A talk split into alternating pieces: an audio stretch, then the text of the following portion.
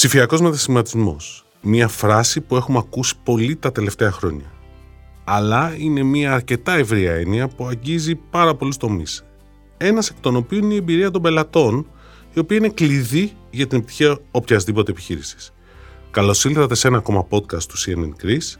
Είμαι ο Δημήτρης Μαλάς και θα συζητήσουμε για την ψηφιακή εμπειρία των πελατών και γενικότερα του ψηφιακού μετασχηματισμού με έναν άνθρωπο που γνωρίζει πολύ καλά το θέμα. Μαζί μας είναι ο Γιώργος Αποστολάκης, εταίρος στο Τμήμα Συμβουλευτικών Υπηρεσιών της EY στην Ελλάδα και επικεφαλής ολοκληρωμένων τεχνολογικών υπηρεσιών και τον ευχαριστούμε πολύ που είναι μαζί μας.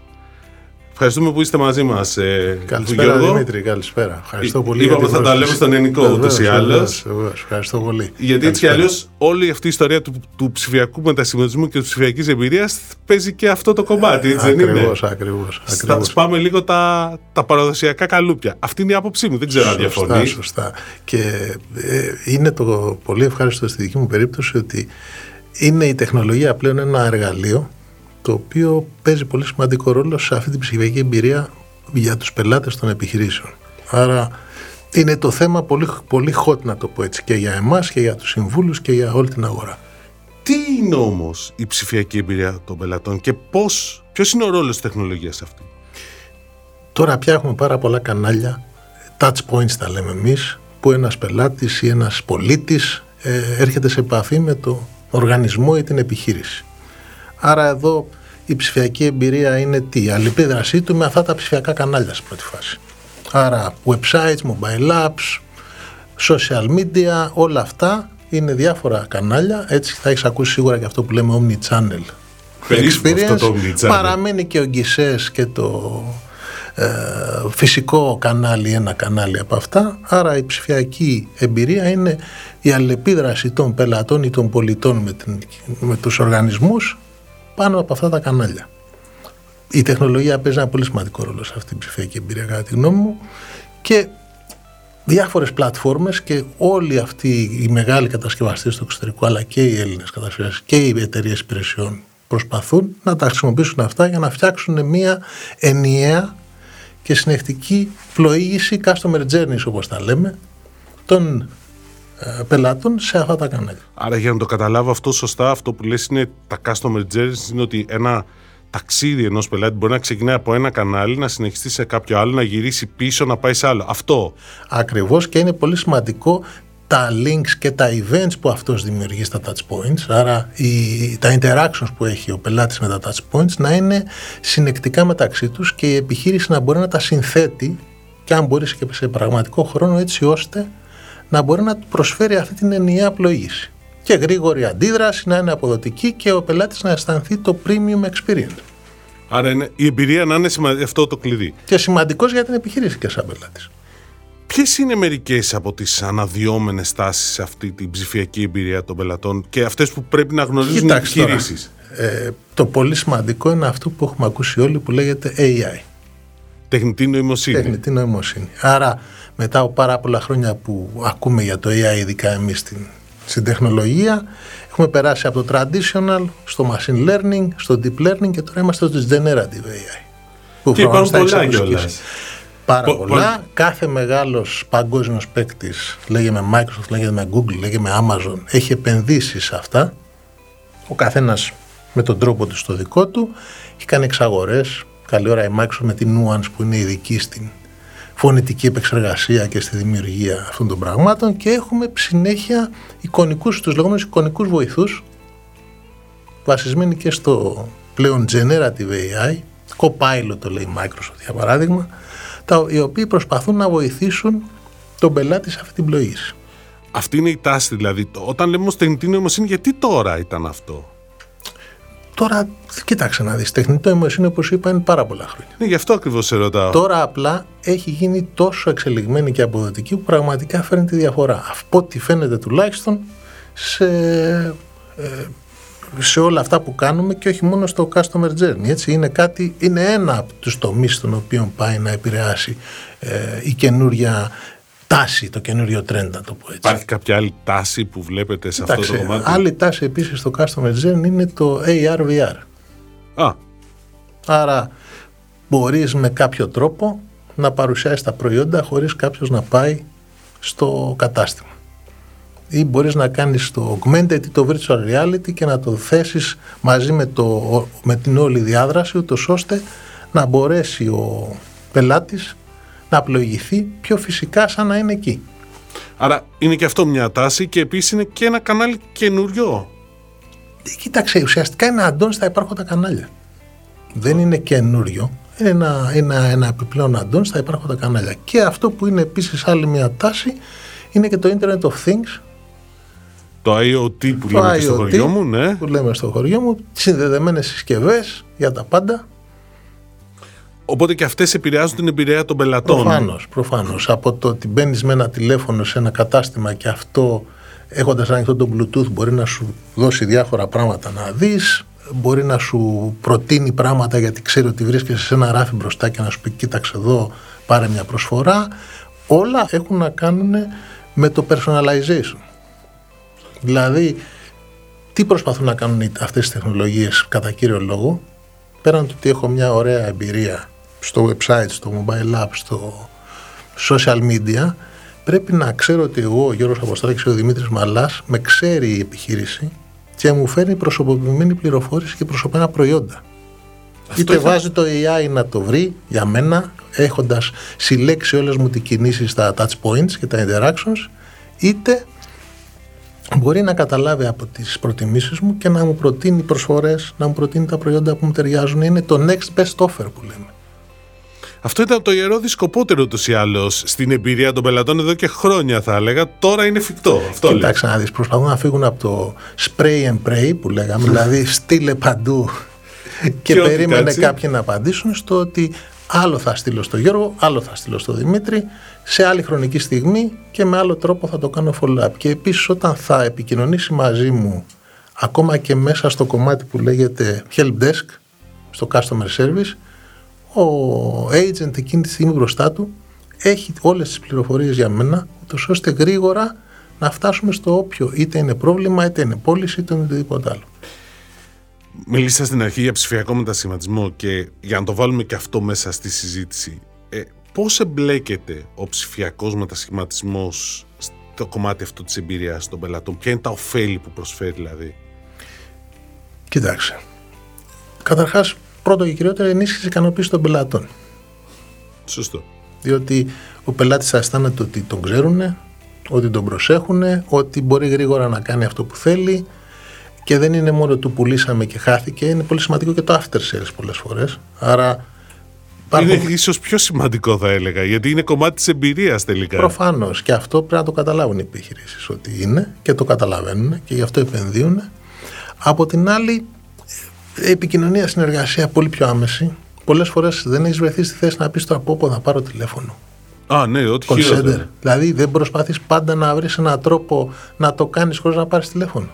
Εκεί είναι και η ψηφιακή βοηθεία. Απλώς πολλές φορές θέλει πιο εξελιγμένους ψηφιακούς βοηθούς που είναι το επόμενο βήμα. Αυτό είναι και αυτό που λέμε για το AI, πώς αλλάζει τα πράγματα και πώς έχουν επενδύσει οι κατασκευαστές των customer experience πλατφορμών, ο καθένας με τον δικό του τρόπο, σε αυτούς τους ε, εικονικούς βοηθούς που βασίζονται κυρίως στο AI.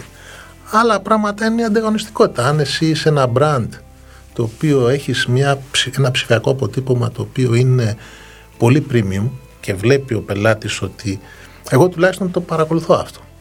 Μπορεί να πεις ότι είμαι της αγοράς και μου αρέσει η τεχνολογία, ναι, αλλά στην πραγματικότητα το κοιτάω πώς είναι το presence της μπράντας, τι mobile app έχει, πώς είναι στα social media; Γιατί όταν σου προσφέρει είναι premium brand, θέλεις να έχεις και premium εμπειρία. Βασικό Έτσι, κομμάτι άρα είναι αυτό. αυτό το πράγμα είναι ένα ανταγωνιστικό πλεονέκτημα που θα αποκτήσει η εταιρεία και επίσης βοηθάει και στο loyalty. Στην πιστότητα των πελατών, ναι. Προφανώς. Δηλαδή, όταν έχουν πλήρως καταγεγραμμένο τι παράγγελνω, τι μου αρέσει. Ναι, εκεί πέρα είναι και το κομμάτι ότι μπορεί να έρθει και το AI εδώ πέρα δουλεύει, να έρθει και να σου πει, ξέρεις, τελειώνουν οι κάψουλες του καφέ που έχεις και έχω δει ότι περίπου καταναλώνεις τόσους μήπως ήρθε η ώρα να πάρεις πριν με ξεμείνεις και σε ψάχνεις ή να και μια προσφορά γιατί βλέπω ότι παίρνεις αυτό πολλές ναι. φορές. Ταιριάζει εκείνο. με εκείνο. Δοκίμασε mm. και αυτό το καινούργιο. Έχει πάρα πολλά. Και τελικά είναι και το, η απόδοση και αποτελεσματικά της εταιρείας. Μπορεί να κόψει κόστος από κάπου, να το μεταφέρει κάπου αλλού, να βάλει κονδύλια σε άλλες περιοχές να προωθήσει το brand της περισσότερο στην ποιότητα των προϊόντων της από το να παλεύει μόνο με το πώς θα είναι το experience χωρίς την τεχνολογία που θα το βοηθήσει. Άρα, Άρα είναι enabler σε πάρα πολλά πράγματα η τεχνολογία. Ε, πάμε τώρα όμως στις επιχειρήσεις. Δηλαδή, ξεκινάει, θέλει μια εταιρεία, λέει: Ok, okay, εντάξει, σ' ακούω Γιώργο Δημήτρη που λέτε αυτά, να πάω να κάνω τον ψηφιακό μετασχηματισμό που λέτε. Ποιες είναι οι προκλήσεις που συνήθως βλέπετε να αντιμετωπίσουν και πώς μπορούν να τις ξεπεράσουν. Θα σου πω. Είναι πάρα πολλά πλέον τα συστήματα που αφορούν αυτό που λέμε ταξίδι πελάτη. Δεν είναι απλά ένα CRM και ένα ERP που είχαμε παλιά, είναι πάρα πολλά τα υποmodules, να το πω έτσι, τα components αυτού του πράγματος που λέμε digital experience platforms ή customer experience platforms. CRM, Salesforce Automation, Field Service, Customer Service, Marketing Automation. Ένα μεγάλο trend τελευταία είναι το Customer Data Platform, άρα μαζεύω από παντού όλα τα στοιχεία και τα events, τα interactions του πελάτη σε ένα κεντρικό repository το οποίο έχει δυνατότητα σε real time χρονισμό να μπορέσει να απαντήσει και να στείλει από push notifications, προσφορές, ε, redirection σε landing pages που θα δει πράγματα. Άρα όλα αυτά τα συστήματα, το e-commerce, configure price quote, loyalty, όλα αυτά που είναι τόσα πολλά, πρέπει κάπως και με κάποιο σειρά να μπορέσει να εφαρμόσει κάθε επιχείρηση, όχι όλα, ανάλογα αυτά που χρειάζονται. Και να τα συνδέσεις και με το back-end της προφανώς. Τεράστιο θέμα επίσης είναι η διασύνδεσή τους. Όλων αυτών έτσι. Και είναι ίσως πλέον λόγω του ότι είναι πάρα πολλά είναι ίσως και το μεγαλύτερο θέμα αυτή τη στιγμή. Διότι τις περισσότερες φορές δεν θα πάρεις από ένα βέντορα όλα αυτά τα προϊόντα Όχι, το one stop shop νομίζω έχει πεθάνει αλλά και, και να τα πάρεις ακόμα δεν θα είσαι σε θέση να τα βάλεις να δουλέψουν όλα με big bang δεν πετυχαίνει άρα πάλι θα βάλεις πρώτα δύο modules, μετά θα πρέπει να κουμπώσεις κι άλλο ένα και να μιλήσουν μεταξύ τους. Υπάρχουν πάρα πολλά πράγματα. Άρα πρέπει να θέσει μια στρατηγική. Ναι, κοίταξε. Ε, ε, αν πούμε ότι, να το πούμε έτσι, τι είναι η ψηφιακή εμπειρία; Σε τέσσερα επίπεδα. Είναι η κατανόηση του πελάτη με τα δεδομένα. Άρα έχει πάρα πολλά δεδομένα που θα τα κατανοήσεις. Είναι η δημιουργία της εμπειρίας με περιεχόμενο γι' αυτό, πρέπει να την προσαρμόσεις αυτήν την εμπειρία που να ταιριάζει στο marketing approach της, της, εταιρείας. και τελικά ηλεκτρονικό εμπόριο εφόσον λέμε τώρα για πωλήσεις ότι πρέπει να βάλεις αξία με το εμπόριο. Και ηλεκτρονικό και στα φυσικά κανάλια προφανώς. Πάντα υπάρχει και το φυσικό κανάλι που έχει τελικά ένα POS εκεί και ένα ERP που με αυτά πρέπει με όλα αυτά που συζητάμε να βρουν έναν τρόπο να μιλήσουν. Ε, αυτό τώρα τι γίνεται, πάντα υπήρχαν αυτά που λέγαμε εμείς μονολυθικές εφαρμογές του παρελθόντος. Έχει αλλάξει το, το μοντέλο τώρα και πρέπει να είναι το λεγόμενο decomposable digital experience. Άρα το κάνει σύνθεση. Οπότε πρέπει να κάνεις ένα puzzle. Πρέπει να κάνεις ένα puzzle και πρέπει να έχεις στήσει και ένα μηχανισμό ιδιαίτερα agile, διότι αλλάζει τόσο γρήγορα η αγορά και οι απαιτήσεις που πρέπει να μπορείς να ανταποκριθείς σαν CIO, σαν CTO, CMO πλέον, CDO, στις εταιρείες πρέπει να μπορείς όλα αυτά κάπως να ανταποκριθείς για να το κάνεις αυτό πρέπει να στήσεις σωστά αυτό το puzzle.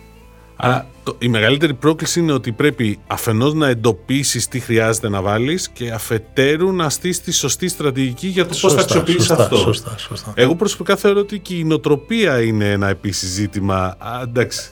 Αυτό είναι τεράστιο challenge που είναι πώς αλλάζει ο κόσμος. Ναι. Και πώς αλλάζει τον κόσμο της επιχείρησης. Της επιχείρησης, ακριβώς αυτό. Πρέπει εκεί να τους πάρεις μαζί σου. Είναι πολύ βασικό. Εμείς το λέμε change management. Ναι. Οι ειδικές υπηρεσίες αφορούν αυτό και κατά τη γνώμη μας και τη γνώμη μου προσωπικά σε όλα αυτά τα έργα πρέπει να έχεις και ένα τέτοιο stream που να τρέχει παράλληλα με την υλοποίηση, με τη στρατηγική, με το σχεδιασμό. Συμφωνώ 100%. Έτσι. Αλλά, άρα πρέπει να πάρεις μαζί σου τον κόσμο. Άρα είναι ένα ταξίδι. Είναι ένα ταξίδι σίγουρα και είναι και μακρύ και με πολλές, ε, πολλές φάσεις. Ε, συνήθως δεν γίνεται big bang.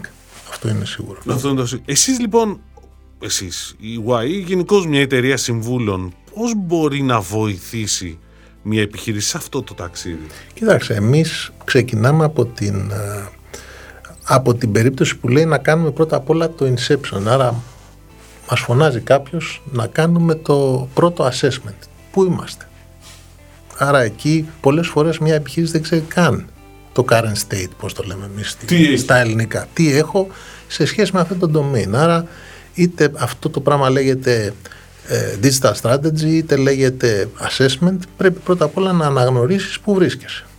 Αυτό είναι μια πρώτη φάση ενός έργου. Μετά αυτομάτως ανάλογα με το σέκτορα είναι το τομέα που η επιχείρηση λειτουργεί φέρνεις best practices είτε από την αγορά είτε από το εξωτερικό και λες κάπως έτσι πρέπει να πας Ναι. τα παίρνεις αυτά τα δύο και κάνεις το μία και λες το gap analysis που λέμε Πού είμαστε, Και πού θες να πας. άρα εδώ κάτσε. Μπορεί να μην μπορώ να πάω στο φεγγάρι κατευθείαν, θα πρέπει να το δούμε. Μπορεί να το φεγγάρι να πηγαίνουν κάποιοι στην Αμερική, αλλά εμείς δεν είμαστε έτοιμοι ακόμα. Άρα βάζεις ένα πλάνο και έτσι φτιάχνει ένα roadmap πώς θα φτάσεις εκεί που τελικά είναι το vision της επιχείρησης. Αυτό είναι το πρώτο κομμάτι που κάνετε εσείς. Αυτό είναι το πρώτο ως μια κομμάτι και εταιρεία εκεί συμβούλου. πρέπει να βρεις και έναν τρόπο για μένα γιατί αν το κάνεις πολύ μακρύ κουράζει. Πρέπει να του βρεις και αυτά τα λεγόμενα quick wins. Άρα πρέπει να του πεις ότι σε ένα γρήγορο χρονικό διάστημα θα έχω και αυτά τα γρήγορα results. Α, ώστε για να, το, να, να εντριγκάρεις και τον κόσμο εσωτερικά αλλά και την επιχείρηση ότι οι παιδιά το πάμε. Τώρα- Κάτι κάναμε, τώρα, πετύχαμε. Ξέρεις, έχει αλλάξει τα έργα των, τρι, της τριετίας και της τετραετίας πια δεν υπάρχουν. δηλαδή, συνήθως μέσα σε ένα διάστημα 6 μηνών ενός χρόνου πρέπει να έχεις κάποια από τα αποτελέσματα. Είναι πολύ πιο γρήγορα. Άρα αυτό είναι το πρώτο βήμα. Το δεύτερο βήμα είναι να του πεις, οκ, αλλάζουν και οι διαδικασίες και η οργάνωση. Δεν είναι μόνο τεχνολογία. Άρα η τεχνολογία είπαμε είναι ένα εργαλείο, αλλά πρέπει λογικά για να την εφαρμόσεις, δεν μπορείς να λειτουργήσει όπως λειτουργούσες. Άρα πρέπει να οργανωθείς λίγο διαφορετικά. Πρέπει πιθανόν να κάνεις μία αξιοποίηση και μία μάλλον ένα assessment των διαδικασιών των εσωτερικών και της οργάνωσης. Και ενδεχομένως και να τα αλλάξεις. Προφανώς. Άρα το να δεις τα processes και το να δεις και τον οργανισμό και να πεις αυτό θα είναι το future state όπως το λέμε εμείς στα ελληνικά. Έτσι. Ναι, είναι, το πρόβλημα ότι πολλοί όροι τους έχουμε στα αγγλικά, αλλά το future state νομίζω είναι προφανές. Είναι Είναι πώς θα προφανές. είμαστε στο μέλλον. Άρα ουσιαστικά πρέπει να κάνεις αυτή τη μελέτη αφού τελειώσει το πρώτο κομμάτι και σιγά σιγά να ξεκινήσεις τις αλλαγές. Είναι πολύ βασικό να το βοηθήσεις πώς θα κάνει ακόμα και το project management όλο αυτού του πράγματος και όλα αυτά τα λεγόμενα έργα του digital transformation χρειάζονται μια διαχείριση. Αυτό πολλές φορές δεν είναι σε θέση να το κάνει ένας οργανισμός μόνος του αν δεν έχει τον σύμβουλο. Μετά από αυτό, αφού το καταλήξεις, πρέπει να τον βοηθήσεις πώς θα σκοράρει και θα κάνει assess τις πλατφόρμες. που θα του ταιριάζουν. επιλέξει. Που ταιριάζουν, ναι. Διότι μια πλατφόρμα μπορεί να είναι πάρα πολύ καλή στο Gartner και στο Forrester καλή ώρα, αλλά στην Ελλάδα δεν την ξέρει κανένας. Και όχι μόνο αυτό, τι κόσμο έχει από πίσω, τι υποστήριξη και επίσης είναι και πόσο ταιριάζει ενδεχομένως και στην Ακριβώς. επιχείρηση. Έτσι, έτσι. Οπότε ουσιαστικά πρέπει να τον καθοδηγήσεις στο τι θα επιλέξει. Πολλές φορές μπορείς κιόλας και πλέον οι σύμβουλοι και οι εταιρείες, σαν τη δικιά μας ή πολλές αντίστοιχες, έχουν και τη δυνατότητα και είναι και πολύ σημαντικό για αυτούς να τον βοηθήσουν και στο πώς θα τις εφαρμόσει αυτές τις τεχνολογίες. Και πώς θα το υλοποιήσει δηλαδή. Άρα μπορείς να τον πάρεις από τη μία άκρη και να τον φτάσεις μέχρι την άλλη. Αυτό είναι το, το σημαντικό. Και προφανώς όλο αυτό και ε, εκεί που συμφωνούμε πάρα πολύ είναι στο κομμάτι του- του- των ανθρώπων. Άρα όλη αυτή η διάρκεια πρέπει να υπάρχει transformation του, του κόσμου. Να τους εκπαιδεύσεις, να το νιώσουν δικό τους έργο ότι δεν τους απειλεί και ότι θα τους φέρει μια καλύτερη εργασιακή εμπειρία και ένα καλύτερο εργασιακό περιβάλλον. Αν δεν τους πάρεις μαζί σου, το καλύτερο σύστημα να βάλεις αποτυγχάνει. Ναι, αυτό, αυτό έχει δείξει εμπειρία Και τελικά, πολλές, ε, πολλά τελικά χρόνια. όλοι είναι δυσαρεστημένοι γιατί ο επιχειρηματίας ή η επιχείρηση πλήρωσε ένα σκασμό λεφτά. οι εργαζόμενοι δεν το θέλουν και τελικά ε, είναι ένα κακό experience. Κα, Κάποιος έλεγε ότι νομίζω ο χειρότερος, ο μεγαλύτερος λέει ανταγωνιστής μας από τις εταιρείες που ασχολούνται με τους ψηφιακού μετασχηματισμού είναι το Excel. Υπήρξε, αλλά το οποίο είναι από τα πιο δύσχρηστα εργαλεία, αλλά έχει συνηθίσει ο κόσμος έτσι με αυτό. Ό,τι και να λέμε για το Excel είναι κάτι το οποίο σώζει, έχει σώσει ζωές όλα αυτά τα χρόνια. Είναι κάτι το οποίο προφανώς και να σου πω κάτι. Ε, μεγάλη επιτυχία είναι και της Microsoft που έστησε ένα εργαλείο που λέγεται Power BI που ήταν βασισμένο στους ε, power users στο Excel. Ναι, και το πάει ένα βήμα. Και έτσι πέτυχε. Το πήγε ένα βήμα παρακάτω και είναι το νούμερο ένα εργαλείο αυτή τη στιγμή για BI στην αγορά. Ε, Ποιες είναι οι συμβουλές που δίνεις, Δηλαδή, έρχεται μια επιχείρηση που επιθυμεί να ξεκινήσει ένα έργο customer experience, να αλλάξει, να κάνει όλη αυτή την αλλαγή, το transformation που λέμε. Ποιες είναι οι συμβουλές που, που θα τους έδινες εσύ σε αυτές τις επιχειρήσεις, αυτές που πρέπει να λάβουν υπόψη τους; Κοιτάξτε, συμβουλές. Το, το βασικότερο είναι να καταλάβουν ότι είναι πολύ σημαντική η εμπειρία των πελατών. Πολλοί ακόμα δεν είναι εκεί, ειδικά στη χώρα μας. Άρα να καταλάβουν πόσο σημαντική είναι και τι αντίκτυπο έχει στην επιτυχία της επιχείρησης. Αυτό είναι το, το βασικό. Από εκεί και πέρα πρέπει να καταλάβουν επίσης ότι πρέπει να βασιστούν σε τεχνολογία, σίγουρα, δεν υπάρχει άλλος τρόπος, και να, ότι ο πελάτης τελικά περιμένει αυτό το customer journey να είναι ε, πώς να το πω, να είναι ομαλό, προσωποποιημένο, πολύ σημαντικό και από εκεί και πέρα πρέπει να επιλέξουν τη σωστή ιεραρχία αυτών των πραγμάτων που συζητήσαμε. Δηλαδή, είναι συνδυασμός. Είναι μια αρχιτεκτονική, να την πω έτσι, τριών επιπέδων. Είναι το experience management, τα, οι πλατφόρμες και το infrastructure, που είναι πολλές φορές κάτι στο cloud. Ναι, πλέον βολεύει το cloud, αυτή είναι η πραγματικότητα. Άρα, ενωπημένα εργαλεία στο επίπεδο της πλατφόρμας, το customer experience είναι ουσιαστικά ένα front-end πράγμα. Ναι. Να το πούμε έτσι στη, στη γλώσσα της πληροφορικής. Στη γλώσσα της πληροφορικής. Προφανώς υπάρχουν ε, πλατφόρμες πίσω.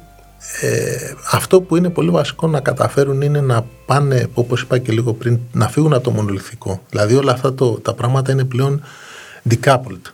Ζούμε στον κόσμο των microservices και των APIs. Ναι, τη διαλειτουργικότητας. Άρα, αν δεν ξεκινήσουν μια αρχιτεκτονική που λέει θα είναι decomposed όλο αυτό το πράγμα και θα μιλάνε όλα μεταξύ τους ώστε αν τραβήξω ένα κάτι και βάλω κάτι άλλο αύριο γιατί έτσι το ζητάει η αγορά και έτσι το ζητάνε τα trends δεν θα τα γκρεμίσω όλα. Δεν θα πρέπει να κάνω όλο ένα φαρανονικό έργο για να κάνω κάτι, να ακολουθήσω την, την αλλαγή. Άρα πρέπει να είναι όλα αυτά αποσυνθετεμένα έτσι σωστά cloud και API first όπως λέμε πάλι στη γλώσσα της τεχνολογίας ούτως ώστε να μπορούν να υποστηρίξουν ε, γρήγορες αλλαγές και να μπορούν να είναι βολικά για τους developers, για τους ανθρώπους που θα τα δουλέψουν, άρα να είναι σχετικά μοντέρνα για να τραβάω τον νέο κόσμο να τα ευχαριστηθεί και να του αρέσει να δουλεύει, να είναι agile οι ομάδες, άρα να μπορούν να δουλέψουν και agile και αυτό το cloud και οι νέες τεχνολογίες το βοηθάνε, ούτως ώστε να μπορώ να κάνω και scale,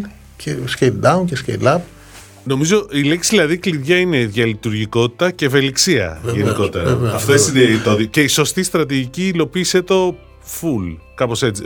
Κάνε ένα χρονοδιάγραμμα και quick wins. Μα προφανώς. Και αυτό αποδείχτηκε ακόμα και πλέον επειδή το customer experience έχει ανάγκη μέχρι και με το δημόσιο. Ναι, Τι άλλαξε στην πανδημία ότι ξαφνικά έχουμε υπηρεσίες και δεν χρειάζεται να πάμε κάθε μέρα και να χάνουμε το χρόνο μας στον Κισέ από εδώ και από εκεί. Στο δημόσιο, νομίζω το παράδειγμα με τα quick wins, δηλαδή τις γρήγορες νίκες, είναι το πιο χαρακτηριστικό. Δηλαδή ήταν πραγματάκια. Το ζήσαμε όλοι μας. Το ζήσαμε όλοι μας. Πραγματάκια μικρά και μετά άρχισε να ζητάμε παραπάνω. Το ίδιο ισχύει και για μια επιχείρηση. Αυτό λες. Εγώ, σαν ε, τέλος πάντων στην προηγούμενη μου ζωή και, ως, και τώρα ως διευθυντής που έπρεπε να κατεβάσουμε πάρα πολλούς διαγωνισμούς του δημοσίου, έπρεπε να πηγαίνω σχεδόν κάθε μέρα στο ΚΕΠ και να κάνω γνήσιο υπογραφής και να επικυρώνω διάφορες προσφορές και διάφορες διεπέφθυνε δηλώσεις που κατεβάζαμε. Τρεις φορές τη βδομάδα. Τέλος. Το κάνεις όλο ηλεκτρονικό. Ό,τι ώρα και να είναι. Ε, τρομερή αναβάθμιση στην εμπειρία του, του, του πολίτη, να το πω έτσι. Και ο πολίτης, ένας πελάτης είναι στο δημόσιο. Αυτό για να. Ακριβώς, μα γιατί το, το, οι εκφάνσεις του customer experience είναι σε πάρα πολλά. Είναι B2B, είναι B2C, B2G. είναι B2G, είναι G2C, είναι G2G. Δηλαδή όλα αυτά όμως είναι ουσιαστικά customer experience journeys. Αυτό είναι το, το σημαντικό.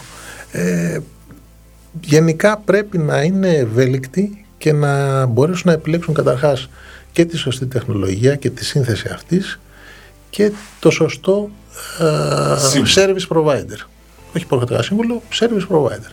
Τον πάροχο που θα τους βοηθήσει, την εταιρεία που θα τους βοηθήσει. Ανάλογα με την οριμότητά τους, γιατί υπάρχουν εταιρείες που είναι πάρα πολύ οριμές και έχουν ήδη στήσει εσωτερικά digital transformation τμήμα και πρόγραμμα και όλα αυτά που συζητάμε εμείς και άλλες που δεν είναι εκεί. Άρα, ανάλογα με την οριμότητά τους και πού βρίσκονται σε αυτό το ταξίδι, πρέπει από εκεί κάτω να προσπαθήσουν να το κάνουν ε, δομημένα και σωστά.